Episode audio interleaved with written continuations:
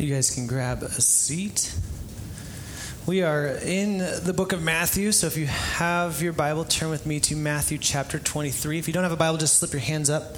Ushers will pass one out.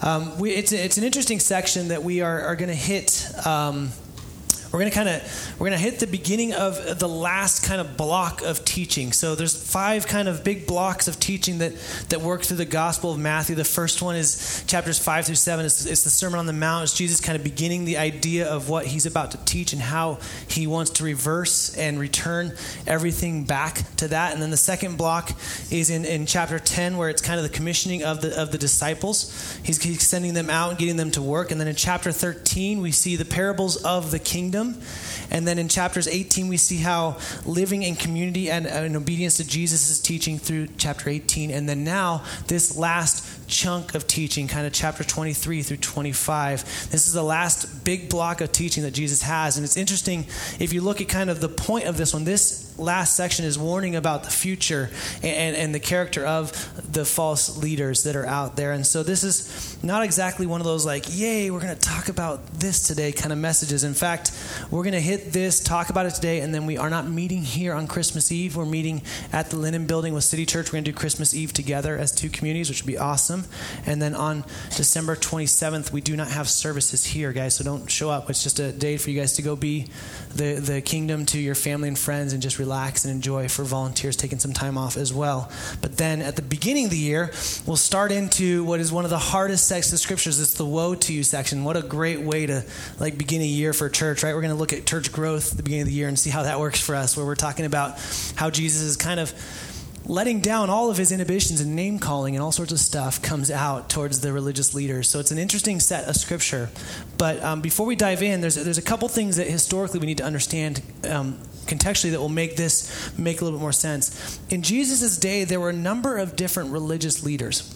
So you had the Sadducees, which you've read about and you've heard. And Sadducees were mainly in charge of the temple. And the big issue with the Sadducees and their religious leadership is that they were, uh, not all of them, but predominantly about money.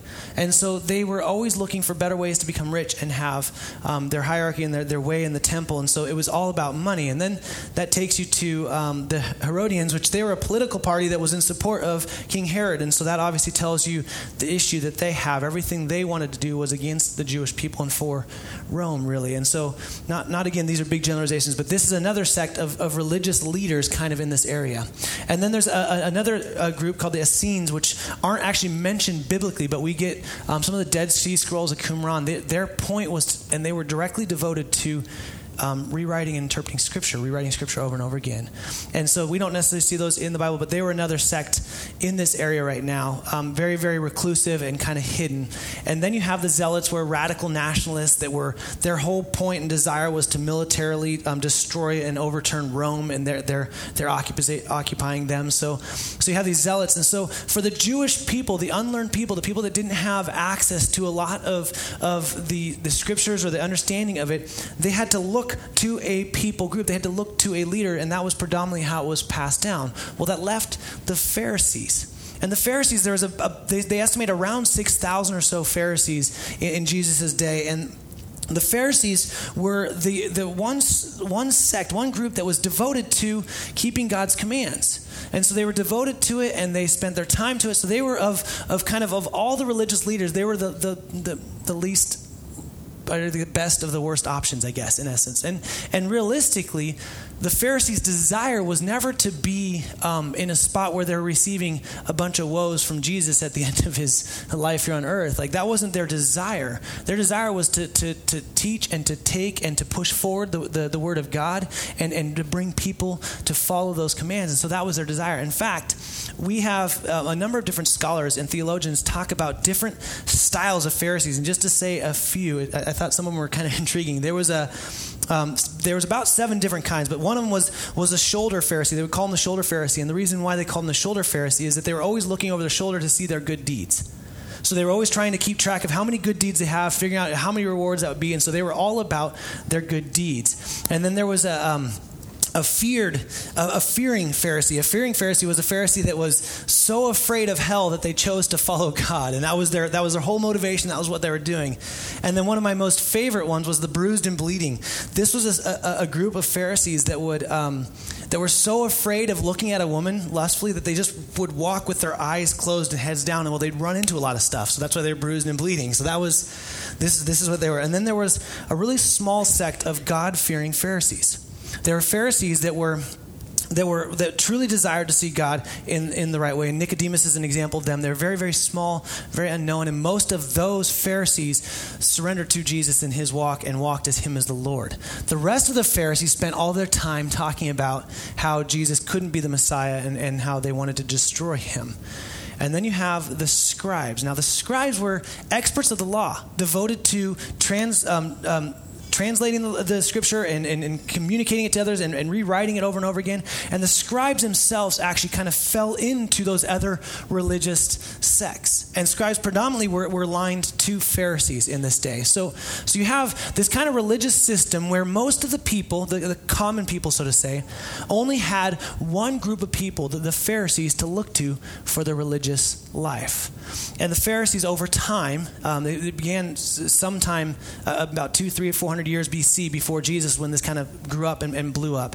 And they, they started creating all kinds of extra rules and laws on top of the Ten Commandments, mainly for their whole reason to keep the Ten Commandments holy. So their desire was if we create this, well, then we don't do it. So, okay, how do we not break the Sabbath? Well, let's make a rule about what you can and can't do in your home and how many steps you can make, and, and regulation on regulation after regulation, so that you can keep the Sabbath and not fall in that. So then they had all kinds of rules with what were what were laws, and we talked about this uh, a couple weeks ago. Laws that were light laws and, and heavy laws, laws that you could you could choose to follow, and these ones are the ones you could break. And so there's kind of this mess going on of of what it meant to follow God for most Jewish people in this day. And then Jesus comes into the scene. And if you remember from the very beginning, the very beginning, even before Jesus steps up, John the Baptist calls the, the Pharisees a brood of vipers. So, so there's, there's already an understanding of how exhausted most of the followers are when it comes to Pharisees, and they're seeing a bit of hypocrisy in what the Pharisees are saying and yet doing is the same. And so that's this scene that's kind of this last bit of teaching just Jesus does when he's on the earth, and that we get in the in the Gospel of Matthew. So so he comes back and doesn't teach about resurrection and doesn't teach about this. He, he comes in and starts teaching about false leaders. Comes in and starts teaching about what does it mean to be um, characterized um, as a follower of Jesus. Now, I had a, a, mentor once tell me this, and he said that um, where talent ends, you have to rely on character.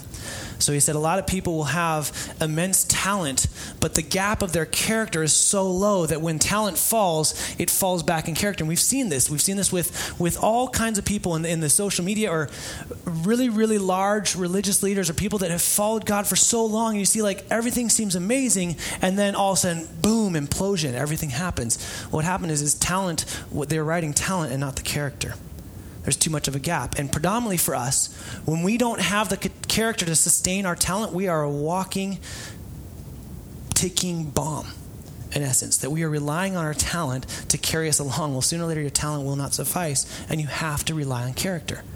And so, what Jesus is going to do is he's going to exploit and kind of point out that the, the leaders here have this, this talent. They seem to know everything. They have the position and the power and the prominence that they need amongst the people, but the character is not even close to lining up to it. And my fear is, is for a lot of us, the same could be said of us for a lot of us is that we, although we wouldn't say we are religious leaders, a lot of us have great talent, but our character is, is, is dragging in the mud our talents as high as possible. In fact, everyone can look at us and say, wow, you're so holy. Look at you. And on the outside, it looks good, but our character is just waning and waning. And that's what Jesus is about to exploit. He's going to lay out about five different ways why we are not to have the character of a Pharisee, which, again, for everyone in this day was a really, really radical thing to think because for these Jewish people, they're going, well, who do we look to then? The only people that have been teaching us and have been doing these things, they've been teaching us the laws of, of Moses and all the things that were to command are the Pharisees. So then who? We're not going to go to the Zealots. We're not going to go to the Herodians. I mean, what do we do here? And so that's what Jesus is doing is he's essentially one last kind of stab at this, and he's, he's very clear. Now, after he talks about the character, he talks about what this character leads to, and that's the next few weeks at the first of the year. And so we can talk about this today and what character we do and don't have, but the the the cost of the character of these Pharisees is so high that you don't want to just play with this. So my encouragement and, and challenge for all of us would be that that um, God would exploit in ourselves some of the character in which we've been relying on talent and not character some of the areas in which maybe we've been we've been looking past our own character and, and, and hoping that that God would just kind of ignore that or others would ignore that and our talent could sustain us. And that never ever works because your talent requires you to do and to work and you get tired. Character is who you are. Character is what, what sustains us in those difficult times. So, Matthew chapter 23, where it picks up um, Jesus. Then Jesus said to the crowds and to his disciples. So he's now teaching us. He's speaking to his disciples. He's teaching to you and to me. He's saying to them, to us, yes, the scribes and the Pharisees and the Herodians and the, and the Sadducees and, and all of the, uh, the chief priests and all the other individuals are in the room hearing this on this Temple Mount. They're probably experiencing a lot of what he's saying, but he's communicating. Jesus is speaking to you and me as the crowds and disciples, those that follow Jesus and those that don't. And he says, The scribes and the Pharisees sit on Moses' seat. Okay, we're going to pause there real quickly. Moses does not have a physical seat, just so you know. It wasn't like some chair, like, oh, that's Moses' chair. Who wants to sit in it today, right? No, what he's talking about is a seat of power and authority. For everyone, they understood that this term, the Moses' seat, meant this is where the law of, of God came from. This is where the law of God came from, was Moses. And so he was the, the spokesperson for God to us. And so they said, okay, anyone that sits in his seat is now saying that they are the spokesperson of God to us. And so he sits in God's seat. He sits in Moses' seat. So they take this themselves. Now, Jesus says this very clearly. He doesn't say that they have been given Moses' seat. He doesn't say that God has placed them in Moses' seat. No, he says they have taken Moses' seat. So in, in essence, the first first character uh, characteristic of a false leader is no authority. See, the Pharisees, and this is what Jesus was butting heads. He proved so ferociously and loudly when he came into the temple and overturned all those tables in front of everyone, and no one stopped him. And when they questioned him, they couldn't, they couldn't answer the questions he came back, and they couldn't answer the questions he gave them. They, they could not compete with him. And he proved to them that their authority was placed on by themselves and that they were sustaining their authority because of who they think they were and not because God had placed them there. So these Pharisees and scribes, they took Moses' seat. They have no authority. So this is an issue with us today, and this is why I think social media is such a scary, scary thing, is that a lot of us take the authority of other individuals because we just like the way they speak. Or we just think that they have a cool ministry. Or because they have thousands of other people following them. The, the, the tricky part about that, guys, is that we don't know them well enough. And we don't know if God gave them this authority, and this authority we'll hear very quickly is, is kind of a silly authority, right? But if God placed them into this position or if they took it themselves. So the Pharisees actually had no authority. A false leader has no authority. It was not, they were not placed or given or called by God into that place. They aren't God fearing, they aren't surrendered, and they aren't accountable leaders. And that's what's scary is we have so many famous people that are leading us and they aren't accountable. They're just write really well, or they seem smart. And it's so, so, so dangerous. And that's essentially what the Pharisees were. They were not placed by God, they took, they took that seat. And then we'll see as we get further in, all the other character proves that very first one. So if you're like, well, what if this person that I'm following is that way? Well, first off, if you don't know them personally, it's going to be really hard to know them. I don't know if that was like revolutionary for you. Like, whoa. But if you've never met the person, you're probably not going to know them very well. You can know of them, and you can see aspects of it, and you can look at fruit of their life, but there's no way to really know them. But the rest of these other characteristics that we're going to talk about will start to show through, and they always do. And they always will, because ultimately, God is the one who gives authority. God is the one who places people and calls people into their positions that they're in. God has called you into this room, He has called you to follow Him. It is God who does the working, not man. And we have too many men or women saying that they have authority when God never ever gave them that position or gave them that calling. And that's essentially what the Pharisees are doing. They have no authority. They took the seat of Moses. They took it and said, We speak to you on behalf of God. And everyone was following him in that. So the first issue is he says they have no authority because they're wicked, wicked men. And he goes on. It says in verse 3 this is the most interesting thing ever. He says, So practice and observe whatever they tell you, but not what they do. For they preach but do not practice. And so he goes on and says, He says, Now, I want you to practice and observe what they're teaching you. Wait, wait, you just said that they took the seat and they're not supposed to be there. Yeah, yeah, but what they say about Moses and his commands is good. And see, I think a lot of us will take um, and push away. We see this with the church. We see someone fail in a church, and so then it's like, well, obviously the whole church is a mess, and who cares? And we're out, and we just push everything away.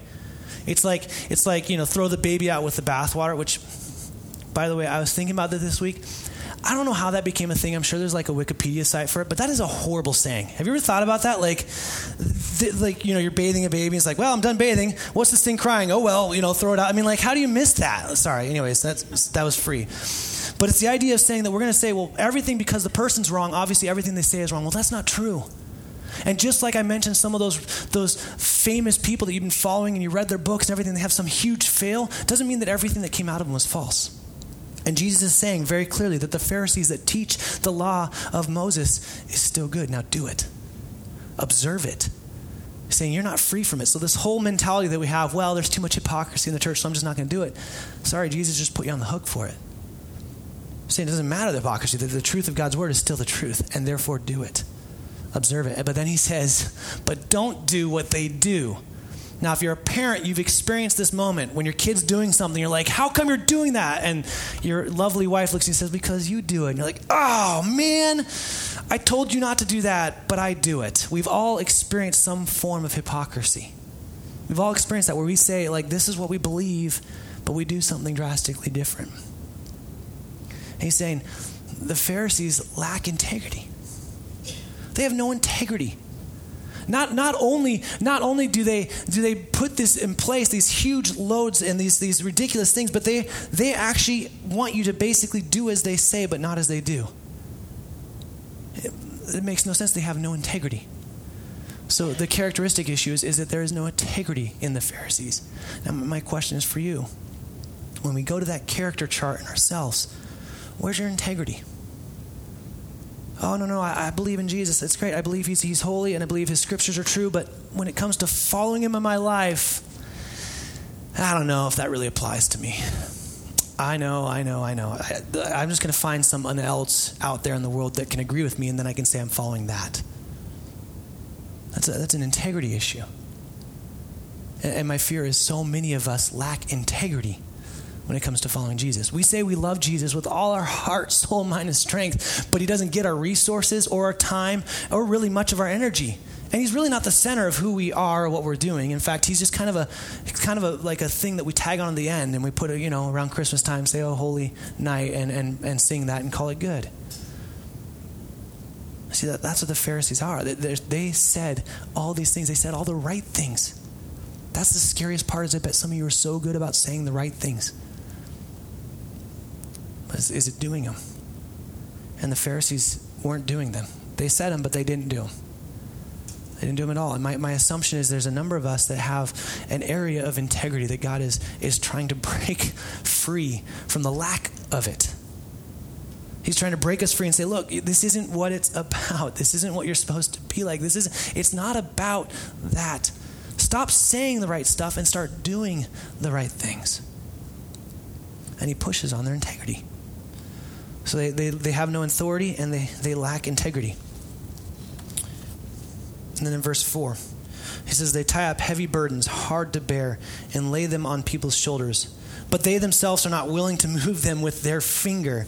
And so he goes on to talk about which how how in contrast is this to Matthew 11 where Jesus says my yoke and my burden are light and easy. Right? The Pharisees had made it so hard and so difficult to follow God that it was virtually impossible for any one person to complete it. It was impossible. And they put these heavy, heavy things, and they wouldn't even do them. In fact, we have history where, where the Pharisees are breaking the Sabbath to confront Jesus on breaking the Sabbath. I mean, does it make sense? Like they were like they were breaking every aspect of the Sabbath to try and get Jesus in trouble for breaking the Sabbath. Like this is how ludicrous their thinking was. Right? They, they put the heaviest burdens. They said you have to do this and this and this and this and this, and then maybe God will be pleased with you. Oh, and don't forget this and this, and, and well, and, and then there's this. The Pharisees lacked all sympathy. In fact, they had no problem. They had no problem putting on these heavy burdens for everyone else to follow without even moving a single finger to do one thing of them.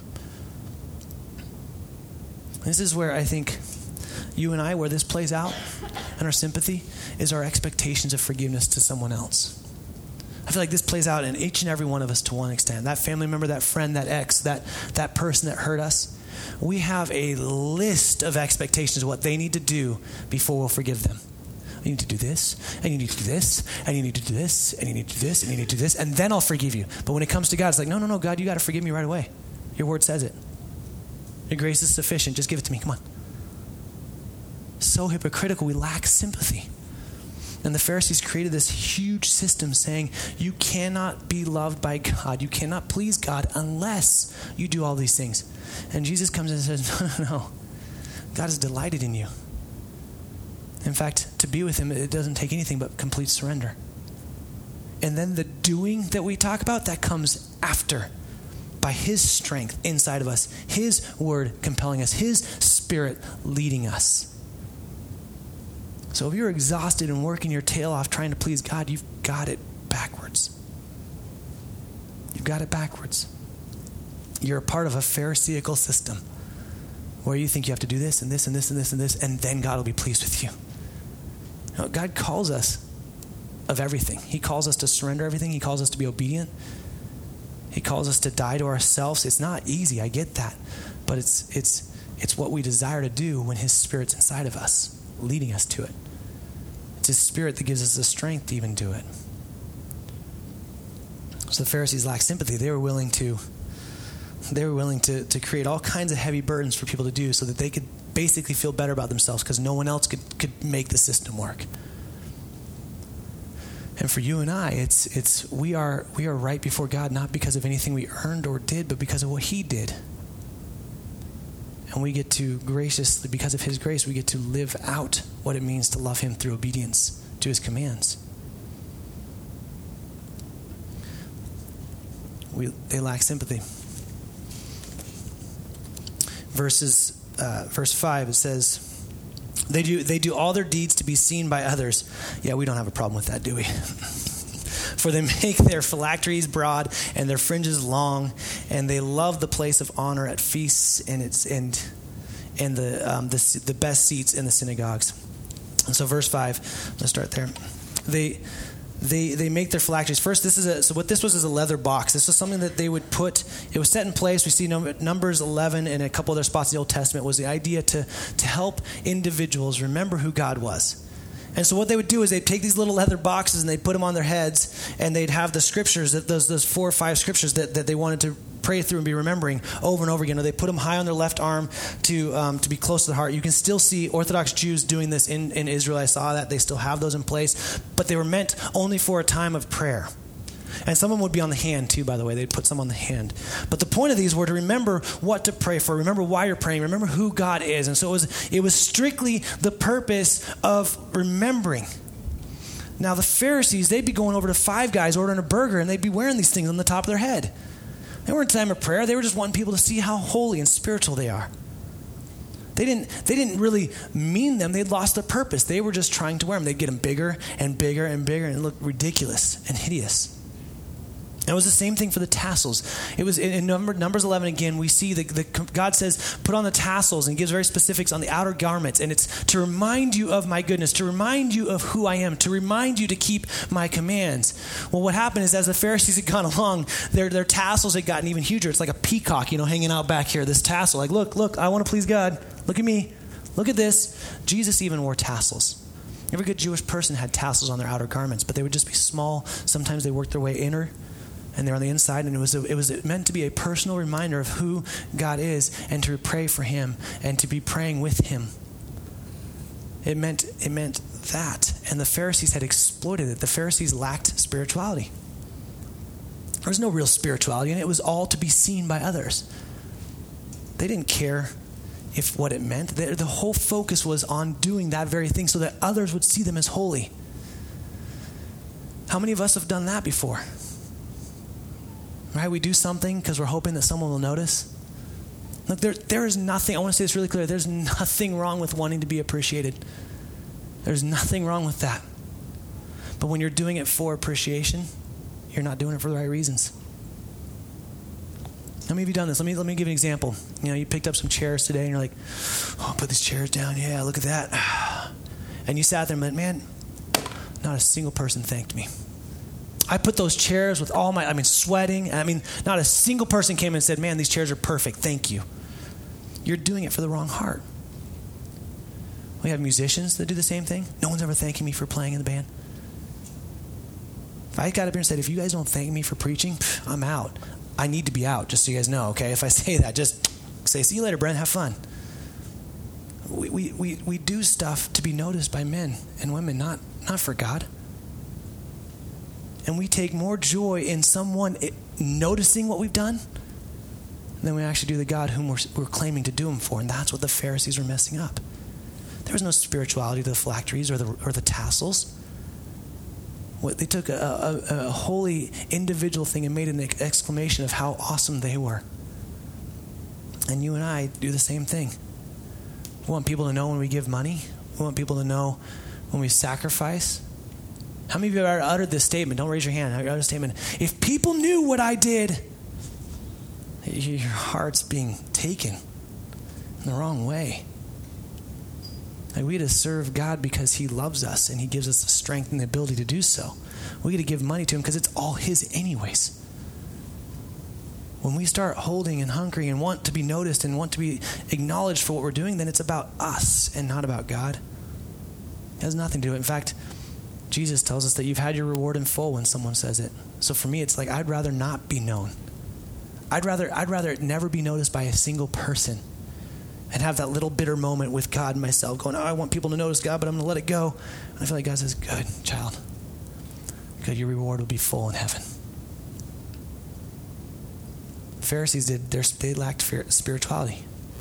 There was no real spirituality. It's like going to church every week just to say that you go to church, but not living for Christ. Why? It's like eh, We've talked about this over and over again. Why pretend? You're not helping anyone pretending. You're not fooling God. You might be able to fool your spouse and everyone else around you for a time, but don't worry, that whole talent and character thing will, will play itself out at one point or another in your life.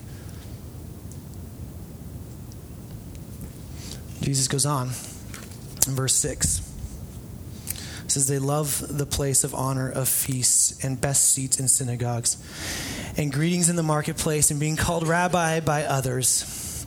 They love this. They love this. They love this idea. Now, I want to real quickly define rabbi. In Jesus' day, rabbi had, become, had come to mean so much more than just teacher. This is important because, because for, predominantly for most of us would understand rabbi as just a teacher of scripture. No, in Jesus' day, it had become almost to a point of meaning the supreme one like holy one.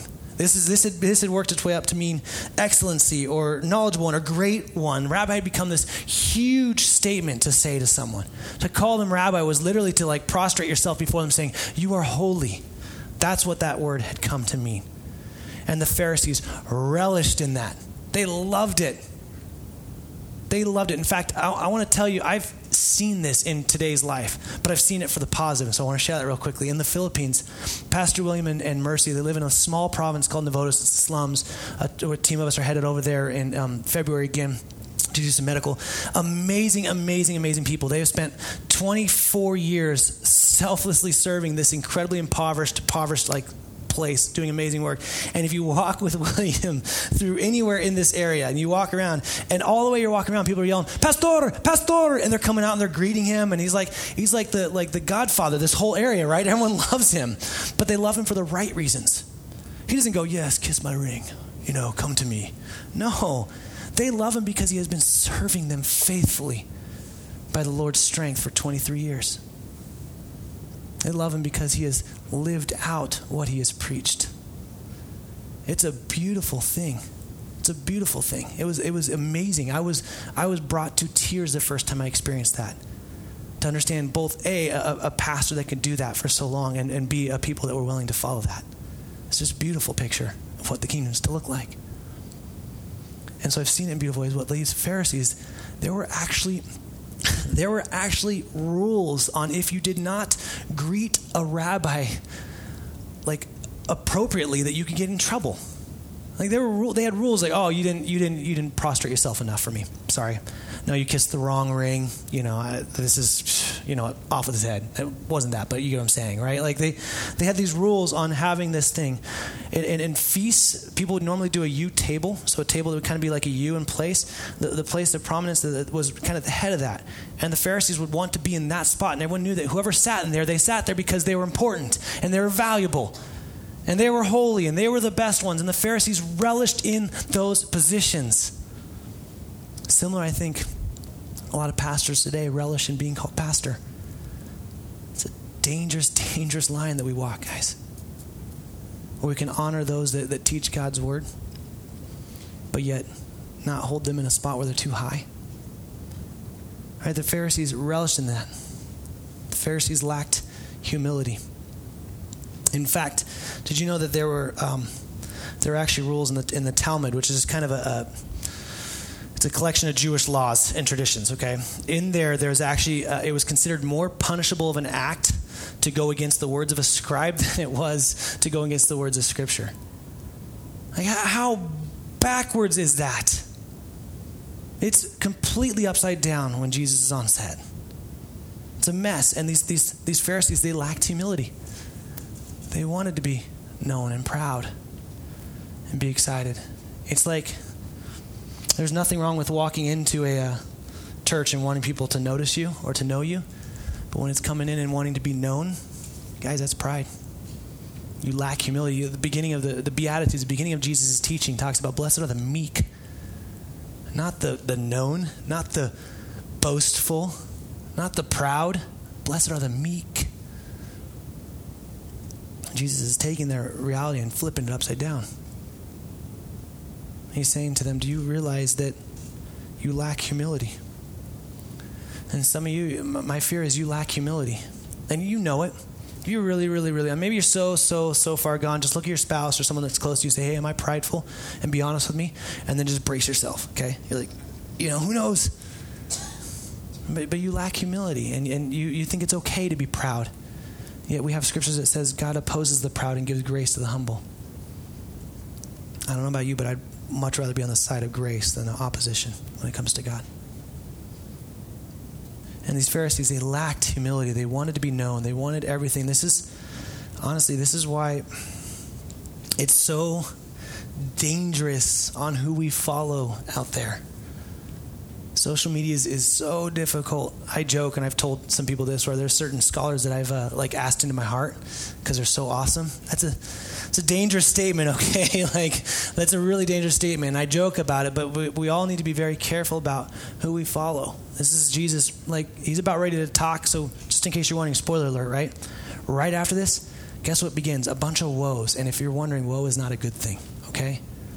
And it's woe about these type of people about these people that are lacking integrity and lacking spirituality and, and have no authority, lacking, lacking humility. Those that, that, that their spirituality is all for, for show, for others to see, and there's no real genuine following, no desire. And then Jesus turns it upside down on its head. And he ends in this really, really positive light before he goes into the woes. Verse 8 but you are not to be called rabbi, for you have one teacher, and you are all brothers. And call no man your father on earth, for he, you have one Father who is in heaven. Neither be called instructors, for you have one instructor, the Christ. The greatest among you shall be your servant. Whoever exalts himself will be humbled, and whoever humbles himself will be exalted. First, that's a couple things. Again, rabbi here was meant to be a supreme one. You're not, you're not, you're not meant to call someone master. So he's saying here. You have one master, you have one instructor, you have the Christ, and no one will ever come and replace Jesus until he comes back again. And no one's going to replace him. It's him that comes back again. So he's saying that this. Now, he's not saying you can't have an earthly father, but he's talking about a heavenly father. In fact, we see in Scripture, Jesus is called rabbi in Matthew 26 twice and in John 1 and 3. Paul calls himself a father in 1 Corinthians 4 and Philippians 2. Paul called other Christians his children Galatians 4. And Paul calls himself a teacher, 1 Timothy 2 and 2 Timothy 1. So we know that there is a right form of teacher and a right form of father, but not what Jesus is talking about. So what Jesus is doing is you have to look at the play on words here. Jesus is saying that there is no other Messiah. There is no other Christ. He is it. He is one, and many will try to play that they are, but He is it. And there is no Father. Now, this is what's unique, and this is where it's interesting. For you and me, all of us, we are brothers and sisters in Christ. We have one Father, and that's God. He is our Father. Doesn't mean that my earthly father goes away, but my, my loyalty and my, my, my following and my, my servitude goes to that Father above all else. He is our one Father. There is no other Father. No one will ever replace this. This is why certain religions today use the word Father, and that is a very, very dangerous thing. Some Protestant and Catholicism also use the term Father, and they, they want it to mean this style Father. This is in direct opposition of Jesus. This is a big thing. So he's saying, look, none. And then he ends it with, if you want to be great, if you want to be lifted up, humble yourself. Now, that's an interesting statement, but most of us, I'm assuming, think that humble is like a passive thing. Well, if I just sit around long enough, I'm going to be humble. Oh, look at, I'm just becoming more and more humble. No, humbleness, humble yourself means that you have to actively seek out humility. Do you ever think about that? It doesn't just happen to you. Whoa, I just woke up this morning so humble. It never happens that way. No, it's us continuing to die to ourselves, laying down our position, stepping off of a pedestal that our spouse or some other individual may put us on. It's continually actively seeking out that I will not allow pride to be in my life. I will humble myself. And then guess what? The best thing happens. You're exalted in the Lord. And that's where I want to be exalted. I don't want to exalt myself. That's lame. And you shouldn't either. You should want to be exalted by God. So it's, it's humble yourselves. And Jesus comes in and says, Look, everything about these Pharisees lack humility. There's no integrity, there's no spirituality, there's nothing. Like they all lack. But ultimately, what it comes down to is if they had the humility to understand, which some of the Pharisees did, Nicodemus, others, if they had the humility to understand that, that what position they have wasn't theirs to have unless God had given it to them anyways, they would have humbled themselves a long time ago, and then God would have exalted. Been great. Jesus came to serve. Why wouldn't we serve? Jeremy's going to come up and we're going to we're going to worship some more. We are all brothers and sisters, belong to one family with one father. Whether that person is famous on social media or they are never ever known in your life, we're all brothers and sisters called to do something. We, we can teach, by the way. 1 Thessalonians 5 does say that um, human teachers who faithfully proclaim and interpret the Word of God are to be appreciated, loved, and esteemed. So teaching is something that's good but is done under the authority of God and God alone. So if I get up here and teach anything other than the Word of God, get me out of here. If you're following someone that's teaching something other than the Word of God, stop. There's no authority except for Scripture. That's our authority, guys. Now let's start living as though we believe that, not just say we believe that. Amen. I pray, God, thank you for your word. It's scripture like this that's hard to come to when we can see that there are areas in which our lives we are lacking integrity, God, where we are relying too much on talent and our character is suffering. Lord, I pray for, for every individual in this room and those that aren't here, God, I pray that they would be um, overwhelmed by your work, your spirit, as He moves in us to redeem um, character that would look more like your Son, Jesus Christ. Where we lack integrity, God, would you overwhelm us with integrity? Where we lack spirituality, God, would you bring us to authentic spirituality? Where we lack humility, God, would you break our pride down in such a way that we cannot move without being done so in humility? Lord, we pray that we would never, ever be a part of the Pharisaical system, but we would be a part of your kingdom here on earth as you are making it come as it is in heaven, Lord. We pray all this in Jesus' name. Amen.